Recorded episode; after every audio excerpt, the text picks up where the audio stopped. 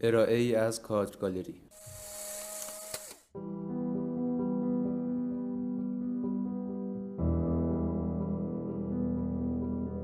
پادکست شماره 9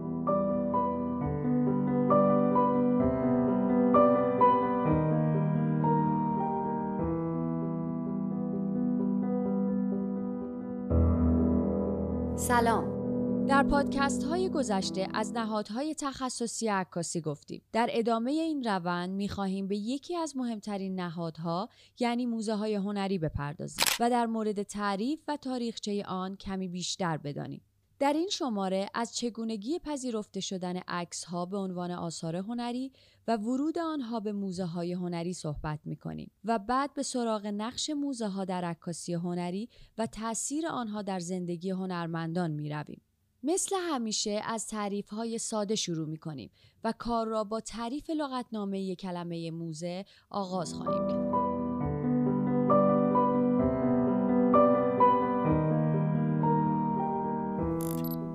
موزه در لاتین به معنی جایگاه موزها یا موساها بوده است. در اساطیر یونان موزها یا موساها نه الهه الهام بخش ادبیات، علم و هنر بودند. با این نگاه می توانیم بگوییم موزه جایگاه الهگان الهامات هنری بوده است اما در معنای امروزی بنا به تعریف شورای بین المللی موزه ها که زیر نظر یونسکو فعالیت می کند موزه مؤسسه ایست دائمی که بدون اهداف مادی در راه پیشرفت جامعه و فرهنگ آن فعالیت می کند. هدف موزه ها گردآوری، نگهداری و نمایش آثار و ایجاد بسترهای مناسب برای پژوهش و ایجاد ارتباط میان آثار است. موزه ها به طور معمول آثاری را به طور دائم و یا دوره‌ای در معرض دید عموم قرار می‌دهند. آثاری که اغلب اوقات مربوط به گنجینه یا اصطلاحاً آثاری است که تحت تملک موزه هستند. موزه های هنری هم نوع دیگری از موزه هستند که از همان اصول کلی پیروی می کنند. با این تفاوت که تنها آثار هنری را به نمایش می‌گذارند به علاوه اینکه موزه های هنری مکانی مناسب برای سایر فعالیت های فرهنگی و هنری هستند مثلا برگزاری سخنرانی ها، نشست ها، کنسرت های موسیقی و کارهایی از این دست.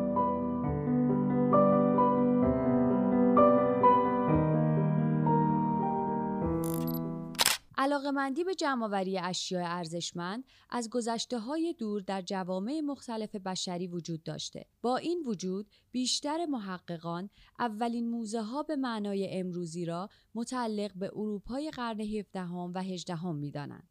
موزه ها در قرن 17 بیشتر فضاهایی بودند که توسط سرمایه گذاران خصوصی دایر می شدند و اغلب عموم مردم امکان بازدید از آنها را نداشتند. اما به مرور زمان گردشگری هنری در اروپا از قرن هجدهم به یک صنعت تبدیل شد. شهرهای مختلف تلاش کردند تا با تأسیس موزه ها آثار ارزشمند خود را برای عموم مردم به نمایش بگذارند. و دولتها خودشان را در کار راه اندازی موزه های مختلف دخیل کردند. در همین برهه زمانی بود که موزه های هنری فعالیت خود را آغاز کردند. به دلیل پیشینه طولانی موزه ها پیدا کردن اولین نمونه موزه های هنری کار آسانی نیست و اختلاف نظرهایی در مورد آن وجود دارد. در کتاب های مختلف اشارات متفاوتی به عنوان اولین موزه عمومی هنر مطرح شده است. اما پرتکرارترین آن کنست موزیوم در بازل،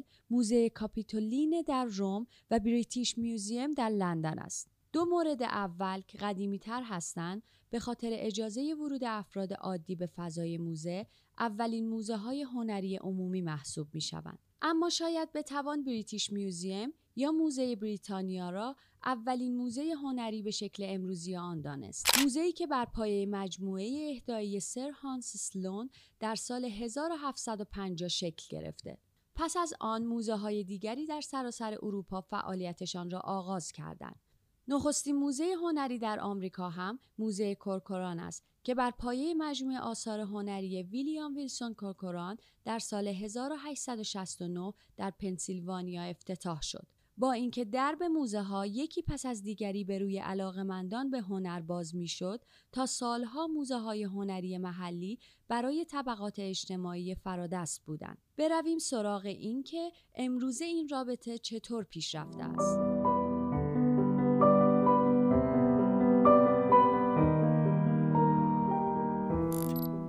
ارتباط موزه ها و طبقات اجتماعی واقعیت این است که برخی با توجه به پیشینه موزه ها و نقش آنها در انباشت ثروت این فضا را صرفا مربوط به ثروتمندان، نخبگان و فرهیختگان می‌دانند. موضوعی که مالکیت خصوصی اولی موزه ها و عدم دسترسی مردم عادی آن را تایید می کند. علاوه بر این، حاکمیت سلیقه طبقات مرفع در انتخاب و ارائه آثار هنری هم مهم است. در مقابل، گروهی دیگر به ظرفیت بالای موزه های امروزی برای آموزش و ارتقاء سطح دانش اشاره می کنند و از این منظر موزه ها را نوعی نهاد اجتماعی برای تمامی اخشار جامعه به حساب می آورند. به هر حال روشن است که از دهه هفتاد میلادی تعدادی از نظریه پردازان مانند پیر بوردیو به موضوع نخبه بودن موزه های هنر و پیامدهای اجتماعی آن واکنش نشان دادند و تلاش کردند از جنبه های مختلف به نسبت میان موزه ها و موقعیت اجتماعی افراد بپردازند.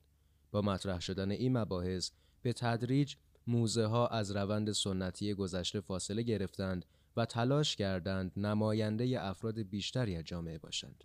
این تحول با فشارهای اجتماعی، کار هنرمندان و انتخابهای درست هنرگردانان صورت گرفته است. طرف دیگر پیشرفت تکنولوژی و فناوری های دیجیتال در دو دهه اخیر سبب دسترسی مجازی به موزه های بیشتری شده که گام بزرگی در جهت گسترش دموکراسی محسوب می شود. حالا که کمی از تعریف موزه های هنری و ارتباط آن با طبقات اجتماعی گفتیم می خواهیم درباره ارتباط عکس و موزه های هنری صحبت کنیم. این رابطه می تواند از جنبه های گوناگون مورد بررسی قرار بگیرد.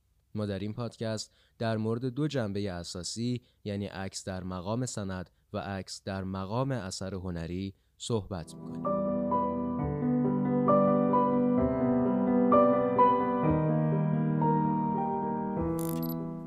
عکس در مقام سند جنبه نخست قابلیت ثبت سند و استفاده کاربردی عکاسی در موزه هاست. قابلیت عکس ها در ایجاد اسناد دیداری و بازنمایی دقیق چیزها باعث شده تا به عنوان مدارکی بر وجود اشیا و شاهدی بر کیفیت‌های ظاهری آنها در نظر گرفته شوند و پایه مستندسازی و بایگانی آثار را شکل بدهند.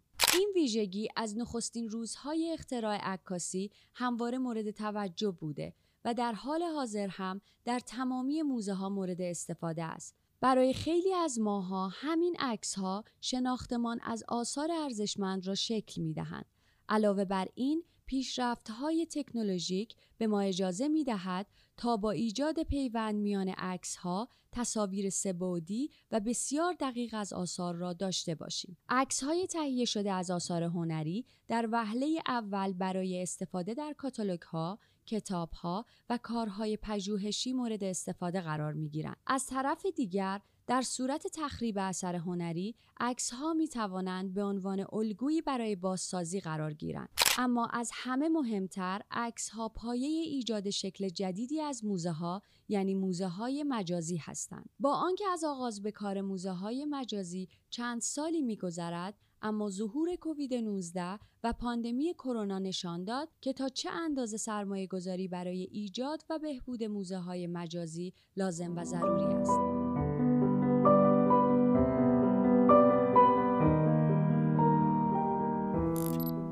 عکس در مقام اثر هنری در جنبه دوم ارتباط عکاسی با موزه ها و چه غیر کاربردی عکس ها مد نظر است. سالهای ابتدایی اختراع عکاسی سختی های ایجاد تصاویر دائم بر صفحه داگرئوتیپ تا حدی بود که افراد دائما با آزمون و خطا در پی بهبود کیفیت عکس ها بودند. در این زمان کاربری فرایند جدید نیز علیرغم جذابیت بالا چندان مشخص نبود. چند سال بعد در دهه 50 قرن 19 با ظهور فرایند کلودیون سرعت تولید عکس ها و کیفیت آنها پیشرفت بزرگی کرد. این پیشرفت باعث شد تا افراد بیشتری به ثبت عکس ها به ویژه عکس های پورتره علاقه‌مند شوند. در این زمان که استودیوهای پورتره یکی پس از دیگری در شهرهای مختلف اروپا تأسیس می‌شد برخی از علاقمندان عکاسی تلاش کردند تا توانایی های این وسیله جدید را برای بیان دیدگاه های شخصیشان کشف کنند. به تدریج انجمنهای عکاسی در انگلیس و سپس در فرانسه و آلمان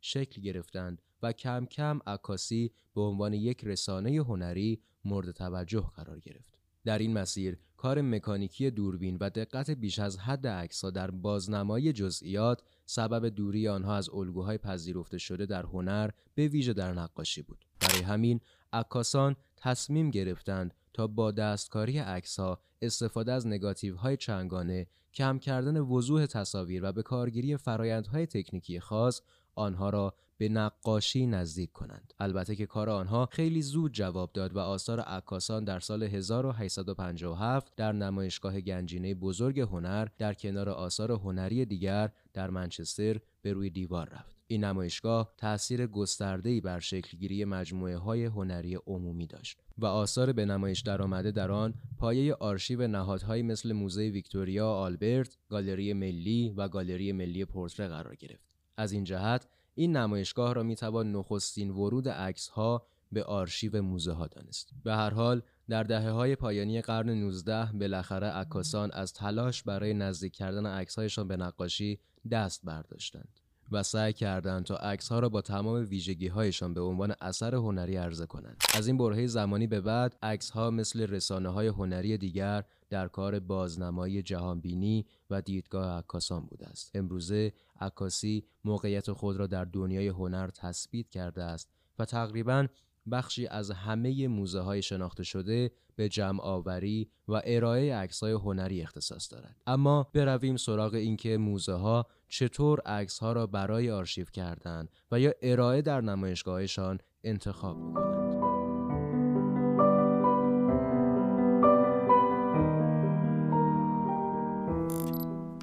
موزه ها چطور عکس ها را برای آرشیو کردن و یا ارائه در نمایشگاهشان انتخاب می کنند؟ مهمترین هدف موزه های هنری شکل دادن به هویت، حافظه و میراث فرهنگی ماست. می‌خواهیم بدانیم در این روند عکس چطور از میان خیل بیشمار آثار ارائه شده توسط افرادی که curator نامیده می‌شوند انتخاب می‌شوند. برای اینکه یک فرد به این درجه از آگاهی و شناخت برسد که چه آثاری در زمان فعالیتش برای آیندگان در آرشیو موزه نگهداری کند نیاز به دانش و تجربه زیادی است. برای آشنایی با مفهوم دقیق این واژه و وظایف curator ها می توانید به پادکست مربوط به curator ها مراجعه کنید. curator ها در موزه مسئول پیدا کردن آثار برای اضافه شدن به مجموعه های دائمی و همچنین انتخاب آنها برای بخش نمایشگاه موزه ها هستند. آنها به طور دائم گالری ها، موزه ها، برنامه های سخنرانی و نشست های هنرمندان را دنبال می کنند. به نوعی در جریان رویدادهای هنری هستند و آثار هنرمندان مختلف را رصد می کنند. برخلاف گالری ها امکان ورود به موزه ها بدون تایید curator موزه غیر ممکن است. در واقع ممکن است سالها طول بکشد تا آثار هنرمند فعالی توسط یک curator برای نمایش در موزه‌ی هنری انتخاب شود. زمانی که یک curator به آثار هنرمندی برای مثال یک عکاس علاقه‌مند می شود معمولا از او می خواهد آثار بیشتری به او نشان دهد و با او درباره آثارش صحبت می کند. همانطور که گفته شد curator ها برخی از آثار را برای مجموعه دائمی یا همان آرشیو موزه انتخاب می کنند. احتمال اینکه آثار یک هنرمند فعال برای این بخش انتخاب شود نسبتا زیاد است و گاهی خرید اثر از هنرمندان علاوه بر نگهداری آن می تواند نقش حمایتی داشته باشد. در بخش نمایشگاه اما معمولا curator ها حساسیت بیشتری دارند با اینکه هیچ کس نمی‌تواند علاقمندی ها و فاکتورهای انتخاب یک curator را به طور دقیق مشخص کند اما می توانیم به چند مورد تأثیر گذار اشاره کوتاه داشته باشیم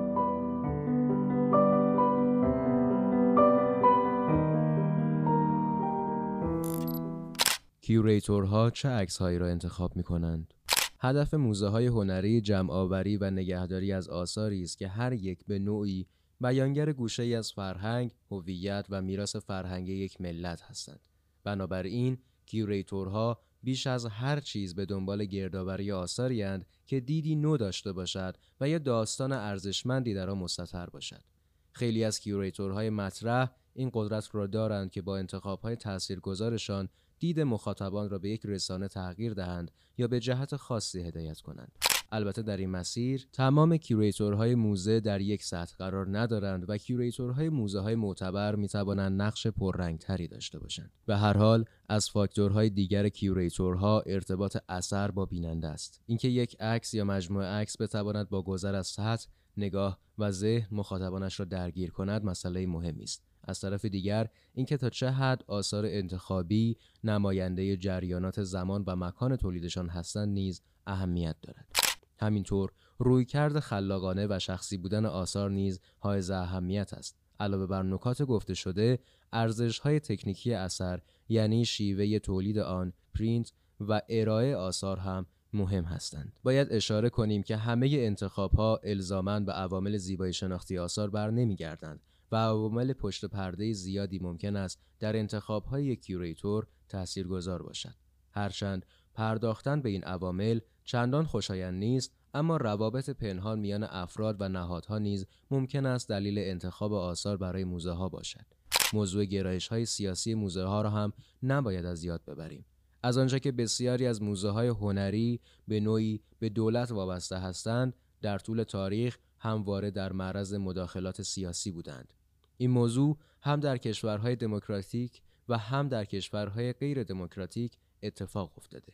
اما رژیم های مسلمان تمامیت خواه تمایل بیشتری بر کنترل اداره موزه های هنری داشتند. پس عجیب نیست که تأثیر این موضوع در انتخاب کیوریتورهای موزه دیده شود.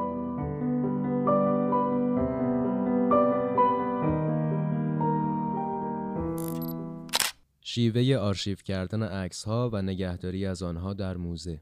به هر حال هدف از آرشیو کردن تمام عکس هایی که به گنجینه موزه ها راه پیدا می کنند نگهداری آنها برای طولانی مدت است. بنابراین برای تمامی مجموعه های هنری موضوع نگهداری از آثار نوعی حفاظت از سرمایه است. آرشیو تدریجی عکس های جمع شده در موزه ها در طول زمان آنها را به پایگاه های تصویری بزرگ تبدیل می کند که می توانند برای پژوهش های زیادی مورد استفاده قرار بگیرند. پژوهش هایی که می توانند در گسترش فرهنگ تأثیر گذار باشند. به هر جهت موزه ها آثار را در سطحی جمع آوری می کنند که به طور معمول مجموعه داران شخصی توان مالی آن را ندارند.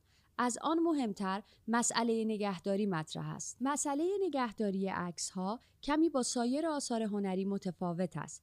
چرا که ترکیباتی که در ساختار عکس ها استفاده می شود در گذر زمان می تواند به عامل تخریب آنها تبدیل شود. اگرچه تعداد این عوامل تاثیرگذار با ظهور عکاسی دیجیتال کمتر شده است اما به هر حال بخش بزرگی از آرشیف های موزه مربوط به عکس های آنالوگ هستند. علاوه بر این بسیاری از هنرمندان امروزی کماکان علاقه دارند تا با شیوه های قدیمی کار کنند با این توصیفات به شرح شرایط نگهداری عکس ها در موزه هنرهای مدرن یا موما می‌پردازیم. موزه هنرهای مدرن نیویورک را می‌توان تاثیرگذارترین موزه در حوزه عکس های هنری دانست. این موزه از سال 1930 یعنی چیزی حدود 90 سال پیش کار جمعآوری عکس ها را آغاز کرده و در سال 1940 بخش اختصاصی آن را راه اندازی کرده است. در این موزه تمام عکس ها را در فضایی با دمای 10 درجه سانتیگراد و 40 درصد رطوبت نگهداری می کنند. دمایی که با توجه به رطوبتش برای نگهداری عکس ها مناسب است. بیشتر آسیب های مربوط به عکس به ماهیت شیمیایی یا گرمایی آن برمیگردد. افزایش دما به شدت سرعت واکنش شیمیایی را تسریع می کند. برای مثال در یک شرایط آزمایشگاهی افزایش دما از 20 درجه سانتیگراد به 21 درجه می تواند سرعت تخریب کاغذ را تا دو نیم برابر افزایش دهد. دمای پایین اما روند معکوسی دارد. به این معنا که تغییرات شیمیایی مضر و تخریب آثار را کند می کند. بالا رفتن دما و میزان رطوبت سرعت رشد حشرات و کپک ها را هم افزایش می دهد. بنابراین کنترل این عوامل بسیار مهم است. به علاوه اینکه نوسانات این دو عامل نیز باید تحت کنترل باشد چرا که تغییرات سریع در ماده و رطوبت آثار باعث پوست پوست شدن آنها می شود. به طور مثال وقتی یک کار از آرشیو موزه برای ارائه به سالن نمایش منتقل می شود باید به این عوامل توجه ویژه‌ای داشت. چیزی که واضح است تنها موضوع نگهداری از عکس ها دما و رطوبت نیست. مسئله آلودگی های محیطی نور هم اهمیت بالایی دارند. برای حل مشکل گرد و غبار، ذرات معلق در هوا و آلاینده ها لازم است تا هوای آرشیو موزه دائما تصفیه شود. فیلترهای مورد استفاده در بخش آرشیو معمولا بسیار گران قیمت هستند و برای عملکرد مناسب باید به طور مرتب مورد بازدید دوره‌ای قرار بگیرند. در آرشیو موزه موما بیشتر عکس ها بدون قاب و در جعبه هایی با سایزهای مختلف نگهداری می شوند. زیرا تمام طول موجهای نور به مواد کتابخانه‌ای و آرشیوی آسیب می‌زنند. مدت زمان قرار گرفتن در معرض نور هم مهم است. برای همین طول مدت نمایش عکس ها به ویژه عکس های قدیمی تر را باید در نظر داشت. پس از نور خورشید، نور ماورا بنفش بیشترین میزان آسیب را ایجاد می کند. برای همین به طور کلی جعبه ها برای نگهداری عکس ها مناسب تر هستند. در کناره هر جعبه اطلاعات مربوط به عکس های داخل آن ثبت شده است. این جعبه ها برای آرشیو کردن طراحی شدهاند و برای اطمینان از سلامت آثار به طور دوره‌ای بازدید می شوند. علاوه بر این طبقات و کشوهای مخصوص آرشیو نیز در این فضا وجود دارد. در آرشیو موزه موما روی تمامی عکس ها با کاغذی خاص پوشانده می شود که از آسیب های فیزیکی بر سطح عکس ها جلوگیری کند. با توجه به اینکه علم نگهداری از آثار هنری امروز بسیار دقیق و جزئی است ما در این پادکست تنها به کلیات آن اشاره کردیم در انتها می خواهیم در مورد این صحبت کنیم که موزه ها چطور می توانند بر روند کاری عکاسان هنری تأثیر گذار باشند.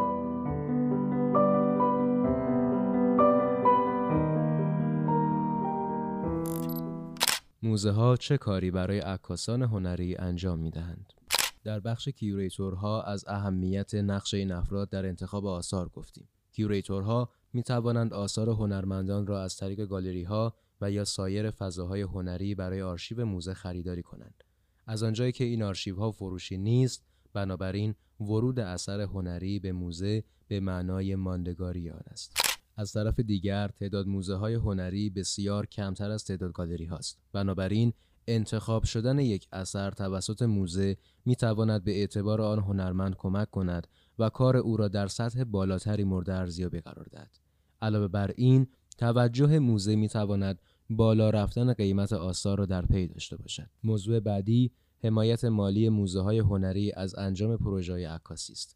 برخی از موزه ها با حمایت های مالی امکان تولید پروژه عکاسی را برای هنرمندان فراهم می کنند. این حمایت می تواند شامل برگزاری نمایشگاه، خرید آثار و یا چاپ کتاب باشد. در نهایت اگر curator به ویژه curator یک موزه هنری معتبر کار هنرمندی را برای ارائه در موزه انتخاب کند می تواند در آینده کاری او اثرگذار باشد. مدت زمان نمایشگاه ها در موزه های هنری معمولا طولانی تر از گالری هاست و ممکن است حتی برای یک سال کار یک هنرمند روی دیوار باشد. به همین دلیل این فرصت برای هنرمندان اندکی پیش می آید که بتوانند در موزه های معتبر نمایشگاه های انفرادی برگزار کنند.